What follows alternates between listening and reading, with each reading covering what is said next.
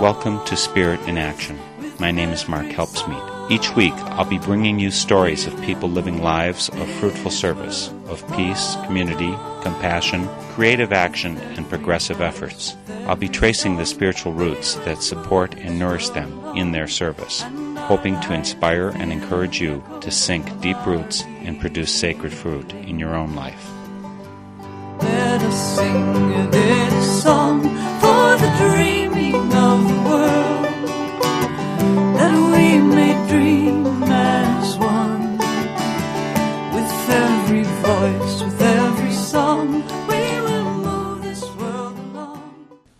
My guest today for Spirit in Action has been a member of the School Sisters of Notre Dame since 1961. Sister Judy Wagoner started off in education, but followed a powerful and clear leading into pastoral ministry over 20 years ago. Sister Judy is one of a fruitful family who have turned their lives to service, including her brothers Steve and Pete, both members of Veterans for Peace and active in many other ways. Judy has widened her understanding and compassion for all of God's people through trips to El Salvador, Assisi, and Israel, and I'm pleased to know her as a member of the Faith Connections ministerial group here in Eau Claire, Wisconsin. Sister Judy, thanks so much for joining me for Spirit in Action. I'm very glad to be here, Mark. I guess I've known you now for, I don't know, maybe five years it's coming on. I've known you through the Interfaith Ministerial Council that we have here in Eau Claire. First of all, I want to express my appreciation for your participation in that group. There's Presbyterians and Methodists, and there's me as a Quaker, and there's Lutherans and so on. But you and Father John are the only two Catholics. What led you to get involved in that group? Well, we talked about it when uh, we got the invitation, and I said, let's do it. And so did Father John. Both have had experience in other parts of the state being in ecumenical groups, and I see how it broadens us in helping for understanding other groups as well as our own. As I said to you earlier, Sister Judy, or just Judy, does that work okay? That's fine. You don't have to give me a title all the time. Since I grew up Catholic, I was aware uh, back in the 1960s of the divide between Catholics and Protestants. And it seems to me that you and Father John are lessening that gulf that sometimes still exists, much less so than it was in the 1960s. What's been your perception of how that divide between Protestants and Catholics has changed in your lifetime as a nun, which is something like 50 years? Well, you know, I grew up here in Eau Claire, and I can well recall that we were not even belong to the YMCA. And so to have it change in so much is, it says to me we are really becoming more of a one family awareness that there are many areas that we can do things together. What I'm aware of in, since I say the 60s is that what are ways that we have things that help us to work together and to bond rather than what separates us. And do you feel that's been reciprocal? That that's been both Catholics embracing more in the wider culture and Protestants not being afraid to walk into a Catholic church? I understand at a certain point in the past, you know, Protestants, you're going to go to hell if you go into a Catholic church. Yes, I think that really has been both reciprocal in that in my experiences I know I really have seen a lot more people feeling free to come to ask questions, coming together to pray together. I've been involved in what we call the church unity times in January, just really helping us to come to understand what's our viewpoint, how we see things, come at truth in different ways. One of your duties as a pastoral minister with St. James the Greater Church here in Eau Claire is to do some of the instruction of new members coming into that faith community. Do you get people who were Protestants of some sort who are becoming Catholics? Is there that kind of interchange now as opposed to the solid dividing wall? Very much so, we have. And you know, it's interesting. Sometimes it's through a spouse, or sometimes it's through a neighbor or a coworker. What we really stress with these people is that you have been on a journey and now you're taking a different turn in that journey. And you're coming to question and look at what is the Catholic Church's view on this? And is this where I'm being called to worship God? So that's very much what I do in talking with them and always stressing that you're not going to start fresh new with the Lord, that your journey has been already a number of years. You've had a long journey so far with the Catholic Church, from upbringing and so on. You went to Regis High School here, a Catholic school here in Eau Claire. You've had something like 47 years almost with the School Sisters of Notre Dame. Talk to me a little bit about what led you to give your life to the work of Spirit in that manner. What called you to that? Why did you do that? Is it just because you don't like kids, didn't want to raise them? That's hardly the truth, since I worked with them so much. When I was in grade school, I had the sisters from La Crosse, Franciscans up at Sacred Heart Parish, and they really interested me in themselves. And then we used to get letters from my dad's aunts, who were Notre Dame sisters and taught in different parts of Wisconsin. So there was a little bit of interest then. But in 1950, when we went to Sheboygan and celebrated two of them, one celebrated 50 years, the other celebrating 60 years as being a sister. And when I met those sisters in their own home and saw them doing the dishes and having laughter together and saw how they were really community, that I feel is one of the big seeds of my vocation because whenever I would think about, do I want to be a sister, and people would ask me, that experience would come back very clearly to my memory. And as the, my community asked me what brought me to be a school sister Notre Dame, I know it was that August 15th, 1950, and then I can remember that, that clearly. So it sounds like you had a real draw to the kind of community and the joy in community that you witnessed in your great aunts. What was the work that called you? Obviously, there's different ministries, that there's different rules, different orders of nuns. You chose the school sisters, in part because of the example of your great aunts. What was the work that called you? What is the work that you were called to do? You know, there have been some of us that have talked about this. We found that we were called, we felt called to religious life and I can remember the second day I was there, the sister in charge, we called her our directress, asked me, you know, what area did I want to go to as I start my college years. And I said, I just want to be a sister. But hmm. then being we were a teaching community, I said, well, I know I'd like to work with the younger children. So then I went into elementary education.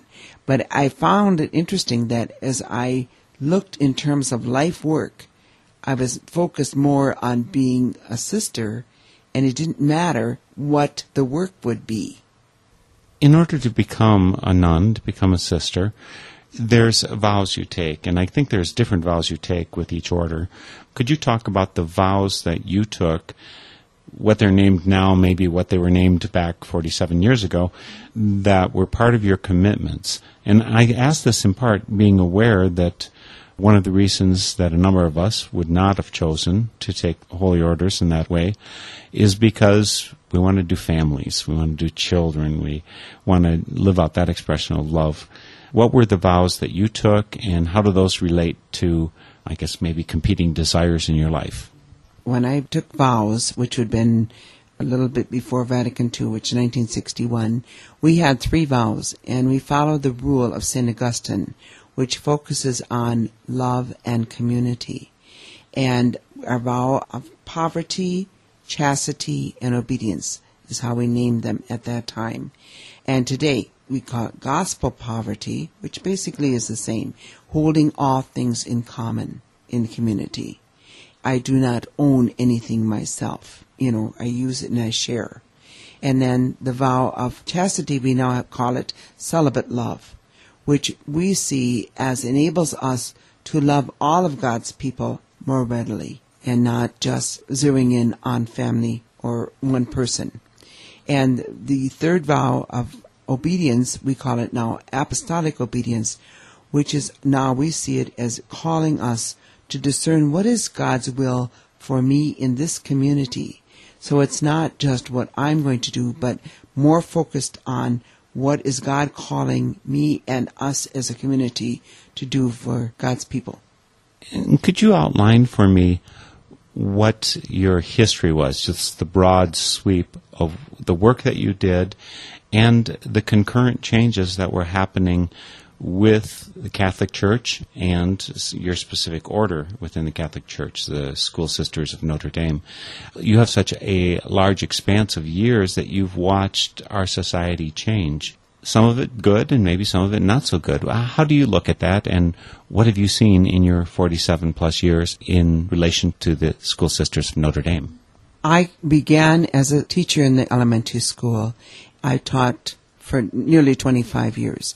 And certainly I saw a lot of changes happen, not only in society, but in our community during that time. And we had many sisters, even during that time, began to look beyond the classroom. We began to have sisters that were lawyers, dentists, social workers, and some that began in parish work. So we have more ministries that were not just classroom orientated. And being that our title is School Sisters of Notre Dame, majority of people still think that we're just in schools. But by 1970, our community we looked at education in the broadest sense, meaning what are we doing? How can we help to broaden and enhance people's learnings and getting along with others? becoming their best potential.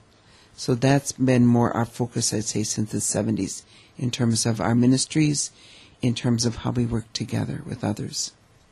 I think that the School Sisters of Notre Dame originated in the early to mid 1800s. Why were they founded? What was the role that they were trying to fill? We began in 1833, and Mother Teresa of Jesus Gerhardinger is our foundress, she was in Bavaria, in Regensburg area, and at that time the schools had been closed, and especially there were not any girls able to go to schools. She saw this great need, as did the Bishop Wittmann of that area at that time. So she began, she had some education, and she began studying under his direction and became the teacher to the area. Gradually felt called to begin this religious community. And so women and girls. And what they did was not only teaching the academic subjects, but also with regard to the arts, music, cooking, the whole area. We'd say technical schools too. They had so in, in still in Munich we have a regular college and also this technical college that we sisters have been teaching in. I think public schools in what we know as the United States that that really didn't originate until into the 1800s here. So the school system's coming up there. The role of women changed significantly over the last 170 years, 180 years. What has that role of women, both the school sisters of Notre Dame and the role of women in society, how has that changed in terms of this period of service that you've given over to Spirit in the last 47 years? Well, for one thing, when, when our sisters came in 1842, to the United States, our rule was that the children were to come to the sisters for their education. Well, it wasn't that way even in those early days. So it be, it began to look at how we would go to the schools to teach. That was an entirely different aspect from what they experienced in, especially in Europe at that time. Mother Caroline, who we consider as being our founders, really did a lot in the United States. She went by horse and buggy. She went by steamboat all throughout the areas, starting areas where, where sisters would help to begin schools. Very often it was with the new settlements of the Catholics to have like two or three there and then start having other women or men join them as teachers. So, you know, it was beginning way back then already to broaden education for all. And of course, we came especially for the immigrants of the Germans to help them to keep their education going when we first came. In the last 50 years, a lot of churches, and by that I'm referring to Protestant Christian churches, have adopted a higher involvement of women uh, and more roles for women within church structure. How has that changed in your experience of the Catholic Church here for the last 50 years? Well, what I what I've experienced in my own self is that as I was teaching, very often I was asked to teach the students that went to the public schools, and so we often did that on Saturday mornings or some evenings. We'd call that religious education. But then in the, I'd say about the late 60s, we began to see more and more people taking charge and being the directors of that. More like a principal for religious education classes. Maybe you've heard of some of the schools, they had release time where the students would be bused from the public school to the Catholic school and have religion classes then. I know this was very, very much in Minnesota. A lot of our sisters were involved in that. But then what we saw too was changes in regard to being called into different works. Like I know that there were some sisters that were asked to be in the diocesan office to work with teachers, to work with people from other countries in mission work, etc. And we ourselves were being called to look at how we would help other poor countries. Like in the late 60s, we began to go to Central America. We are an international community, so we're throughout the world as is, but now we are being called to meet a different kind of need, and so we respond to that too. You have your role as a woman. There are also Catholic priests or Ois men. One of the transitions you made after teaching for all those years was to become a pastoral minister. Talk about the evolution of that particular as it relates to the Catholic Church and the role of women in the Catholic Church? I'd say about in the 19, early 1970s, I was studying in the summer times. Very often go to get some continuing education, and I went to St. Norbert's in De Pere, and I met a pastoral minister. It was her title. It was a sister that was doing this. I really felt a real call to investigate more into that, and that was where there were some people meeting the needs of different areas of the parish, and some priests, some pastors, and even some bishops were open to having women minister in different capacities beyond being in charge of religious education or being principal in a school or whatever to meet the needs of people like going out to the sick or the homebound or some of them were doing things like filling in while a priest was gone, while a priest was sick. It became a more acceptable to see women on the staff. And like I know when I went in um, 1985 to a parish, I was asked to be in charge of the liturgy, which would be the worship, as well as the religious education. And through my years of being in parish work, which is now almost 25, I've noted that my title has always been different. Sometimes I've been just the pastoral minister. Sometimes I'm the pastoral associate, which means recognize that I have a degree in pastoral work. And sometimes I've been liturgist, homebound coordinator, you know, so it's, it's been interesting to see the newness tells the title was according to the need of the area or that particular parish. You started out in holy orders or in that direction in 1959, Judy. Would it have been possible back in 1959 for you to be a pastoral minister within the Catholic Church? Was that a role that existed back then? Before I answer that question, I just got to verify you. I didn't start out in holy orders. Holy orders we think of being the sacrament that the priests have. Community life or religious life is usually the title we call when we enter a religious community. I don't think there were any pastoral ministers, let's say, in the 50s. If it were, it'd been more be principal working with a pastor, which might have been kind of a form of pastoral ministry, and, and some would say. I haven't really done any real research on this, but I'd say the 1960s, late 1960s, especially after Vatican II, is where there began to be a development of titles and that women were taking more of an active role in parishes. Does this represent a kind of promotion for you? And what I was specifically wondering is if the option had been there within the Catholic Church, and again, I'm not trying to get you into trouble here with your superiors, but would it have been thinkable? Would it have been a desirable thing for you to enter holy orders? That is to say, specifically to become a priest, if, like the Anglicans, whatever, you could be a, a Catholic priest and be a woman still. Would that have been attractive? Would that have been a kind of ministry that would have fit for you? You know, I've asked myself that question a number of times, especially in these last 10 years. And I'd say no. I'd say no in terms of how the structure is in the Catholic Church now, as it is an institution. I'd have to say it'd have to be much broader based with having women involved in other areas in decision making, for example.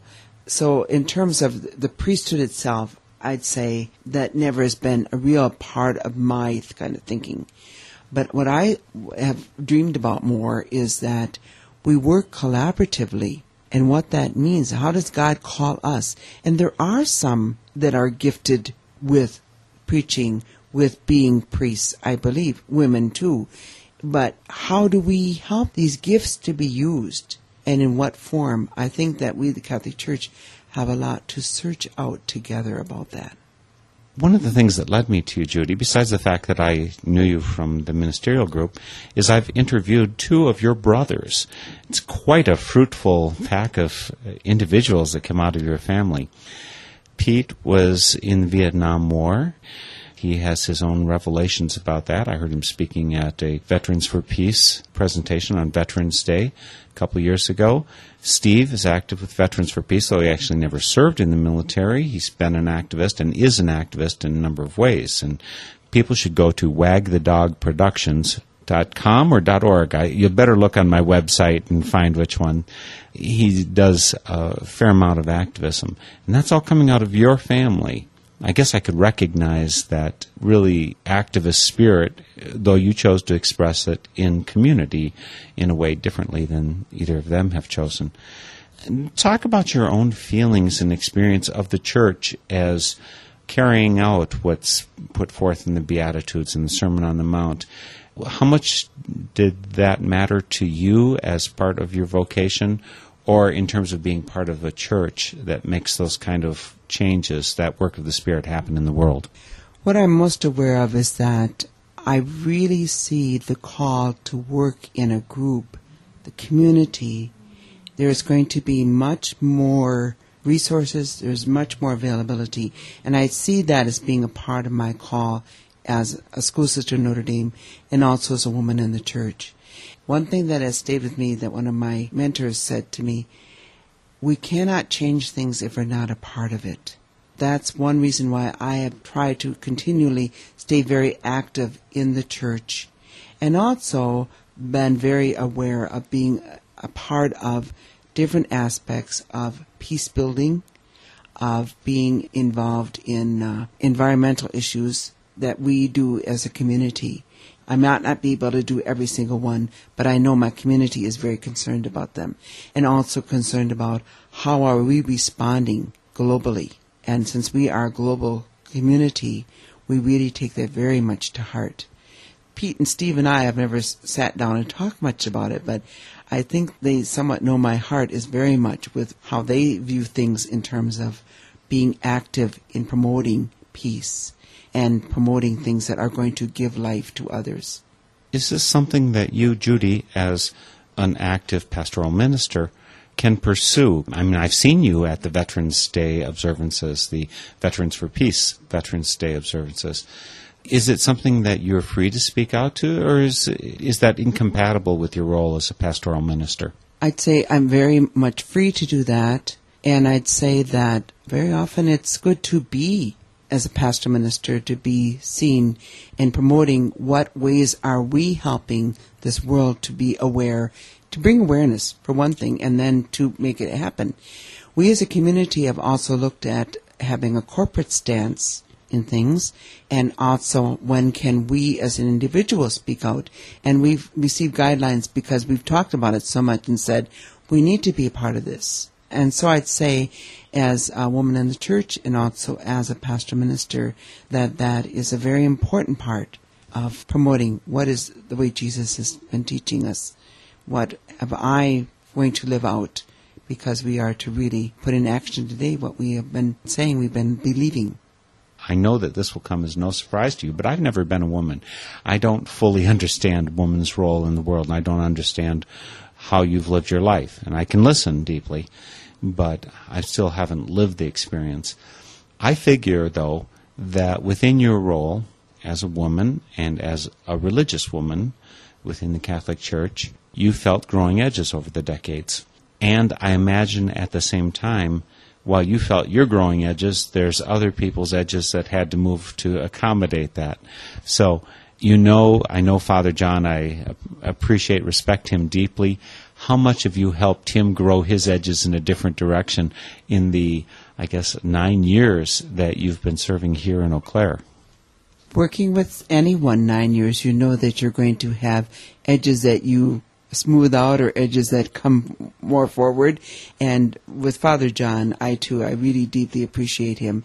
And I know that we have both grown in many different ways because of our relationship and working together. I'd say, in terms of myself, that it's been very helpful for me to have to wrestle with some of the ideas. I'm more of a doing person. And so to have to wrestle with okay, what's the principles behind this? How are we going to approach it? Has been very, sometimes very disciplined for me to have to get to, to look at. I also know, and you were referring to about the woman's part, you know, we see in different ways, and that's great because that can bring a fullness to whatever topic or whatever we're doing to balance and that's what I see as a part of it. And, and you know, and I, I'm sure that works very well with the marriage too. You know, you both come at life questions and all with different aspects and different views, and it's in that sharing that we come to say, "Oh yes," or, or "This is what we'll do," or "This is the way we'll approach it." So it's been challenging, and it's been very growthful back when I was Catholic, and you know, I started getting involved with Quakers back when I was about 18. When I was raised Catholic, women's roles with respect to religious education for more than children were very limited. I don't think that women could administer communion and so on. Those roles have changed. You've lived through that. Have you continued to see those roles enlarge for women during your tenure?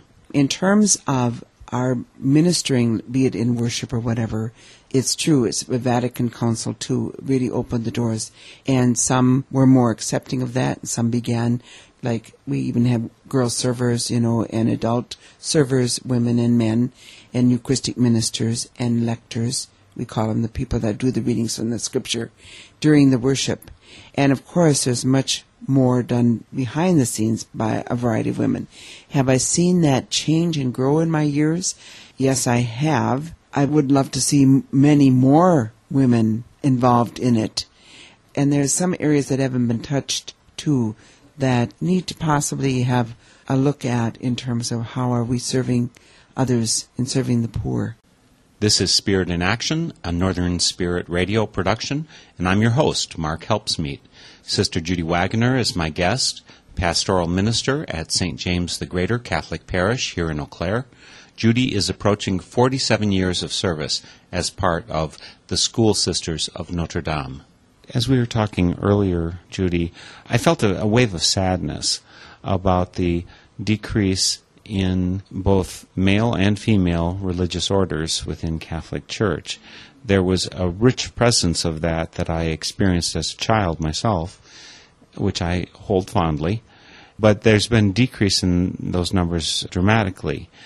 Talk about your own feeling and perception of what that's about and why that is changing, if you will. For so many years, the way that particularly women could serve in the church was through religious communities. I believe that God continues to call men and women to live special lives of faith in religious communities. The form of it is what I see is changing a lot and changed a lot. For example, my community was to be educating women and girls, and for many years that's what our focus was. But by the 1960s, we could see that it's a broader call of education and how we, we live it out. And so for us, we began to do all the different types of ministries and all. And what I see too is that the ways that we can serve are much more open. There weren't the calls to uh, lay volunteers back in the early years when I began. Or people would commit themselves for a certain number of years to work in a mission or in a, foreign country, you know, with the church. That, I think, is a tremendous experience, life giving. Also, we note that family sizes are smaller. There's not that parental encouragement to think about possibly being in religious life or being in priesthood, you know, and so we say the call is still there and we know that the Holy Spirit is very much active in all people's lives. And so what is the way that we're called to live it out? And I think too, what we're becoming more aware of is that the forms of how we see church, you know, has been this parish with this priest in charge and all, that is changing too in terms of there'll be maybe more leaders being in charge of the areas of pastoral life that are not the sacraments and that the priest be able to focus more just in those areas and whatever areas of his gifts that the Lord is calling him to do. Earlier, when we were speaking, Judy, you mentioned about the church and particularly women religious being called to be more active with regard to Central America. I think you actually traveled and spent a little bit of time there.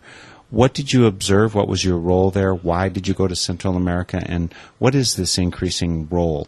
I mean, the main way I think of the Catholic Church with respect to Central America was in the early 80s when in El Salvador, the Maryknoll sisters and some others were killed, I think by government or by yes. government associated groups. And in that case, I was thinking, I thought, I felt that those were women religious who were really doing work of spirit, putting their lives on the line for that.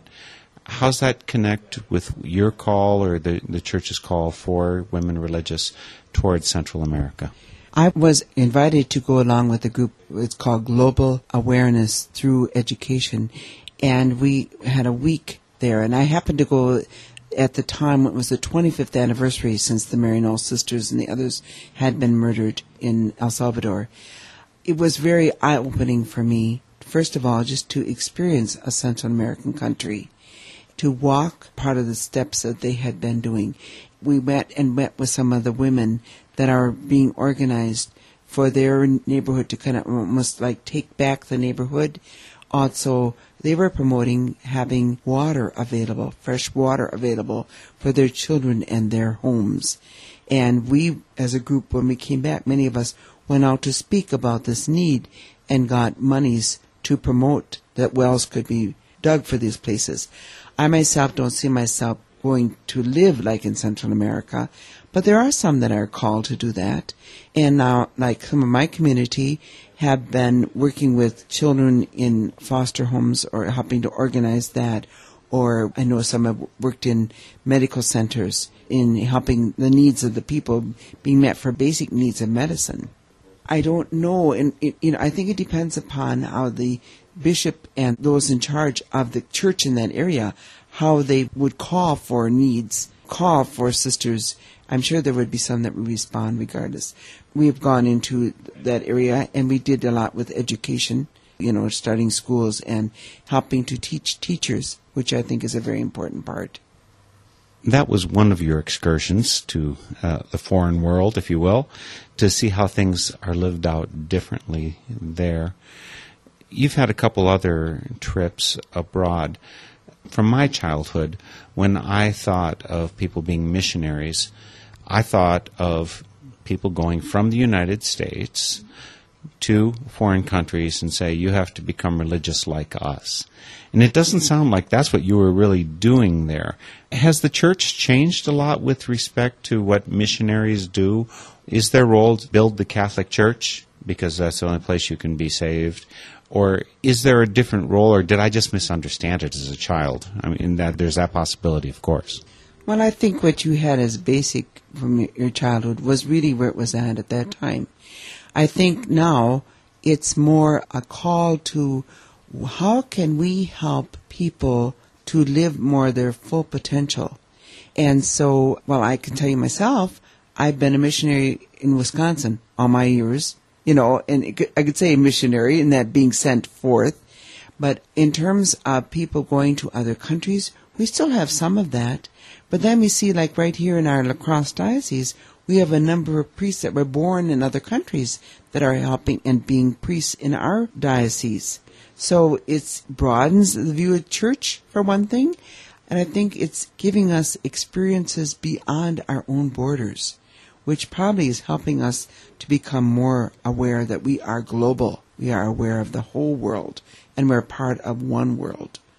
My understanding back in days of yore was that when people became part of religious community, they pretty much gave up their previous identity. I think for nuns, they typically changed their names and they weren't really part of their family. They weren't supposed to have touch with that life before. I think that's changed. Talk about that transformation and what that's meant for you. Obviously, I've seen you with your family, and just this past weekend, you were at graduation for your youngest nephew. Very true. It really has changed a lot. In fact, when I entered, I thought, from what I knew from my relatives that were in the community, that the only time they would be able to go back home was at the death of one of their parents. So when I learned the next day that we would be able to go home to visit our parents even that year as a new person, a postulant, it really did my heart a lot of good. Then it has changed a lot. In fact, by the time I had taken vows in 1961, we could go home within five years to go for a home. We called it a home visit at that time. So that has changed a lot. In terms of our own living, when I entered, we wore the long black habit, and I wore that with the veil and all. And I also got a different name, and that was to signify that we had an entirely different way of life. I had my mother and dad's name. I was Sister Rita Vincent. About 1970, we received word from our superiors that we could go back to our baptismal names. And so, in, I, when I went from one mission to another, I went back to my names. That's when I became Sister Judith Ann, or Sister Judy, as every majority call me. It really was insightful for me. I could go home after about three years, really, and I did miss seeing my younger brothers and sisters really grow up. But my mission where I was stationed, like when I was in Chippewa, I did get to see my family more often than if I had lived in Milwaukee where I had taught before. And so I think awareness that you never can change your family, that's always a part of you. It's a very important part of our lives. I'm very grateful that that was changed. And I think awareness that we were not called to a cloistered group. We were called to be with the people of God. And who more than our own family should we be part of? I don't know if this will get you into trouble. Would you recommend to young women and young men these days to go into religious community? I certainly would ask them to consider it. And for one thing, it is always, we're always calling people to look at how is God calling you to live out your life. And it is a very viable option for a lifestyle. And we have people that are in charge of helping young girls and women to, to look at it and young men. And I'd say now what we look at more is that also they finish their high school years and many times their college. But some that have, have looked at religious life have not gone to college. And then we also have some that are already grandparents that have entered religious communities. And a part of it is a focusing on what is God calling me to do at this time in my life in terms of being a part of the church? How can I best use my gifts that God has given me? And um, sometimes it really means to be a part of a community where we can call forth and share with one another, do things that I wouldn't be able to do if I just lived in a single life. That's something I haven't thought about much. What you mentioned about in later in life, one can enter a religious community. I always thought that it meant you couldn't get into religious community unless you promised that you had never had sex. And so you, when you mentioned that someone as a grandparent can enter a religious community, it just means that you're going to be celibate from the time you enter the religious community. Is that what that means? It doesn't. You don't have to have been perfect in the past. That's really true. And also, same with the priesthood. You know, we do have older priests that were married, that their wives died, and then went in to become priests. So it certainly has changed a lot in terms of, of that. I think there are three or four in our own province that have entered later. Now, you better explain the word province because most people don't think of provinces in the United States. They think of that up in Canada. That's right. I'm sorry, I forgot that part. Our community is international and we are sectioned into provinces. So I'm in the Milwaukee province, which covers most of Wisconsin, Indiana, some Indiana, Michigan, and there are eight of our provinces throughout the United States and Canada. This program, Judy, is called Spirit in Action. And one of the things that I think of as I try and focus on spirit in action is what the accomplishments are. Can you name accomplishments in your life that stand up for you as given the kind of pure joy of spirit that we seek after, the faithfulness and the results that make us say, Thank you, God, for helping me be part of this change, this growth, this achievement? Well, I'd say one of the basic things is coming into pastoral work that I really felt the call. And when I began to be a pastoral minister, I really knew this is where God wanted me to direct my energies. Some of the experiences would be like in helping people to come to know the faith through their questioning and becoming a Catholic if they want to or not. And I've walked with some that have come all the way and become a, a Catholic, and some that have said, you know, I do not feel called to this faith, and to be happy with them and coming to that step in their own faith journey. I think that's been very important and a very spirited experience for me. I'd say another area is when I've been able to share the word, and there have been times when I've been able to give a reflection on the readings it's not accepted for us women to do it at the time in our worship right after the gospel reading, but there are times that we can do it in the latter part of the liturgy. There's something about knowing that the Lord has called me to that, to share that. Other experiences I'd say were we have a women's weekend where we try to have women have a chance to get to know one another, get a little more taste of what our Catholic faith is about in different aspects of prayer or whatever. And we've been doing that at St. Bede's for nine years now. And it's just been so good to be a part of the planning and be a part of seeing what happens when women get a chance to be more, more together in terms of gathering for faith. I know there also is an awareness more and more because we have it in Winona that there are some women that have been ordained as priests and I know they're excommunicated from the Catholic Church as such, but yet they feel called to really live out the calling of being the leader in worship and all. I know this is something that some of us have looked at and said, is this the way change is going to happen in the Catholic Church? I'm not sure. But I feel the Spirit is very much alive, moving in different ways. And what form that is, I'm glad to be a part of that questioning and that in this in between time and being a bridge. You talked, Judy, about your experience with people coming in and I guess you know studying to be Catholics, discerning whether they want to be part of the Catholic community.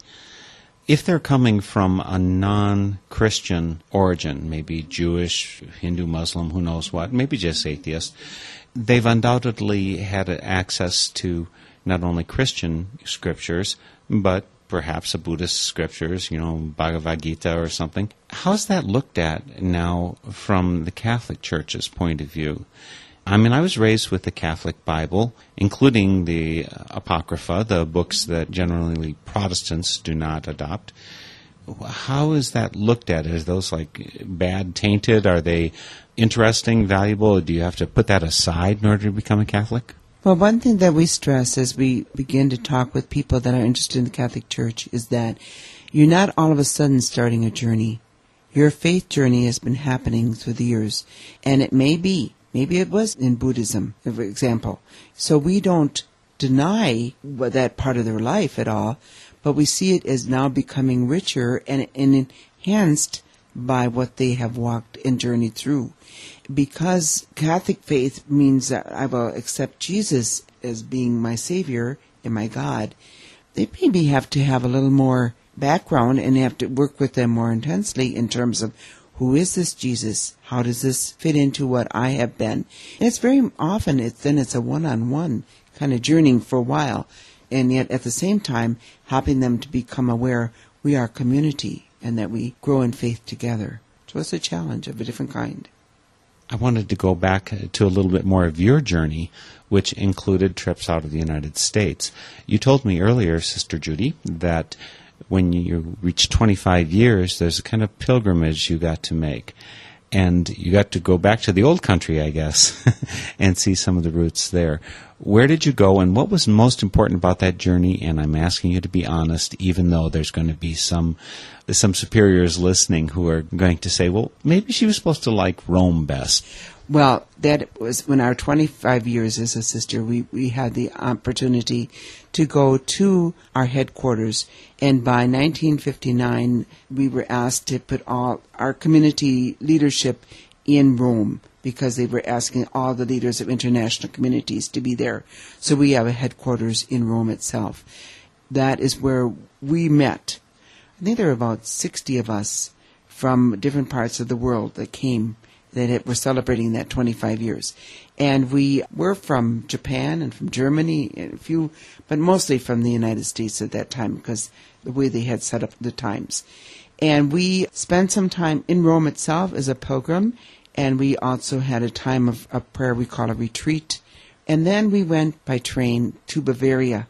Our community began in the area near Regensburg and Stadtamhof. And so um, Munich became a headquarters soon after that. So we went to Munich area and then out from there for a good week or so. It just was a really very life giving to be at the roots of where our community started and to be, you know, like the one, the foundresses were Mother Caroline and Mother Teresa had both been born in that area. And then Bishop Wittmann, who also had guided our community, had been the bishop in Regensburg. So that was a really a great experience. For me, it was a little bit different. My mom had died the November before. And so when we went to Munich and we ended up at the graveside of our foundress, it was a real grieving experience for me. I was grieving the loss of my own mom, and there I was at the foundress of our community, her grave.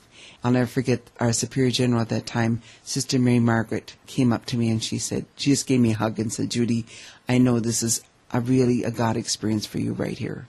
And it really was. And so that was a very precious time for me. What I also loved was we had a, a few days in Assisi and St. Francis has always been very special to me. And so to walk those streets, and it felt like I was in a way back in the 12th century because it, the streets were narrow and a lot of the buildings were the same ones that he had experienced. That was uh, also a very life giving experience for me. More than Rome and St. Peter's or whatever. Why were you particularly drawn to St. Francis? What was it about St. Francis that you found attractive, or about the life or the witness that he gave? For one thing, I had the Franciscan sisters in grade school, and they always gave us, you know, the story of St. Francis, and I was always struck by his loving of peace, his loving of nature. And I used to love to read the legends about him talking with the different animals. And I, I think they weren't all just legends either. So to be in the very area where he was gave me a good shot in the arm of being a peacemaker, of really promoting the earth. And I never forget how excited I was when I learned that he was chosen as being the patron for ecology, that he would promote the earth and its natural things. I thought how true. And it's part of me. Just calls that forth more and more, I see. Well, there's at least one other trip that I'm aware of that you took abroad, and I think it's a really important part of your spiritual journey, particular in your later years as you've been dealing with cancer. Could you talk about what led up to and what you actually did in terms of traveling to the Holy Land? I began studying the Bible with a group from La Crosse area. There are three centers, one in La Crosse, one in Eau Claire, and one in Stevens Point. And it was to cover the entire Bible, studying it for four years. And so in 2003, I began that study. About in the third year, or even before that, we learned that as a culmination, there would be an opportunity to take a pilgrimage to the Holy Land itself. I hadn't really thought about it much, but one of the sisters in my community was with me. She said, Oh, yes, you're going to go on that trip. And so I began to think about it. I thought, that really would be an opportunity of a lifetime. So in uh, 2007, we finished our classes and we knew about the trip. And Mark, you made reference to my having cancer. I'm a survivor of two bouts of endometrial cancer. And so before I had my surgery last July, I said to the doctor, I'm really planning to go with our group to the Holy Land, Israel, in January. And how will that work in with what I'm going through? And he said, Don't hesitate on your plans. He said, We'll work around it. So I had my surgery in July, and then when we went in January, we worked around my chemotherapy schedule according to when I would be gone and when I'd be back which helped a lot. And in terms of being in Israel, like I said, I never dreamed I'd ever see the, the actual area. I was just more taken by the terrain and realizing that this is the area that Jesus had walked and had spent his years on this earth. I remember as we drove down the road in this area that's called the wilderness with all the hills and rocks, you know, and not seeing hardly any trees, I'd ask God, why would you choose this area for this to be the, the area for Jesus to come when there was much of nothing in this area? But at the same time, I know it was such a center of all of culture and of life at that time. What a lesson we, we learned from him in regard to how he adapted and changed. So, uh, Mark, I don't know if I answered your question, but that's how I got there. Any particular experiences you had there, things that you witnessed that were transformational for you? I know that I haven't spent a lot of time reflecting on it yet because there's so much that I took in. But I think my experience of when we went through the gates to get into Bethlehem and realizing that this is how people are being kept into certain areas, the Palestinians, it just struck me as being so wrong.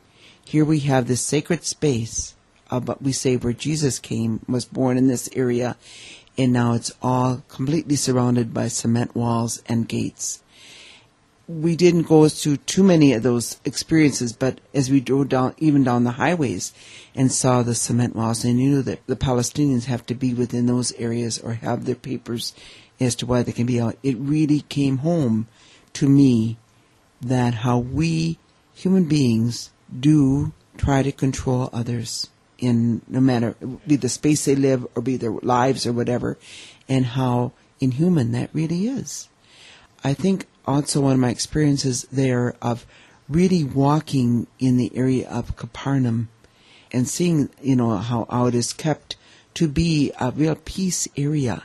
And it's in the Franciscan priests and groups that have charge of this area now and it was due to some people that bought up the area, as I understand, and said it is to be kept as it was, that it is the holy area that it is.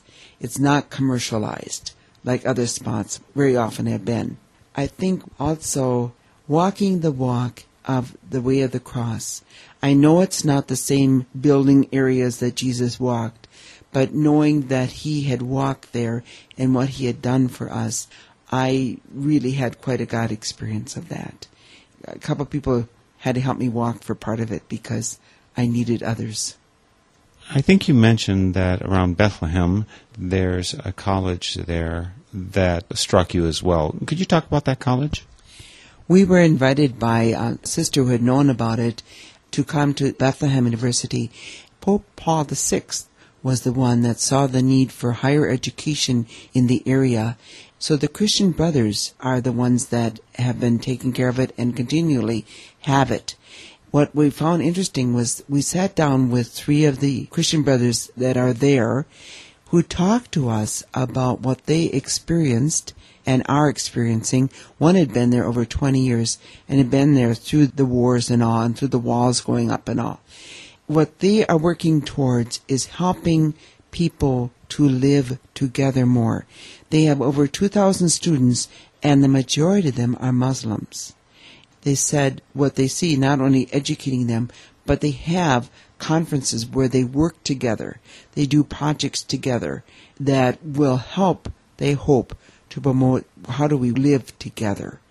So we saw that as a real sign of great hope right in the midst of being suppressed and being in that area.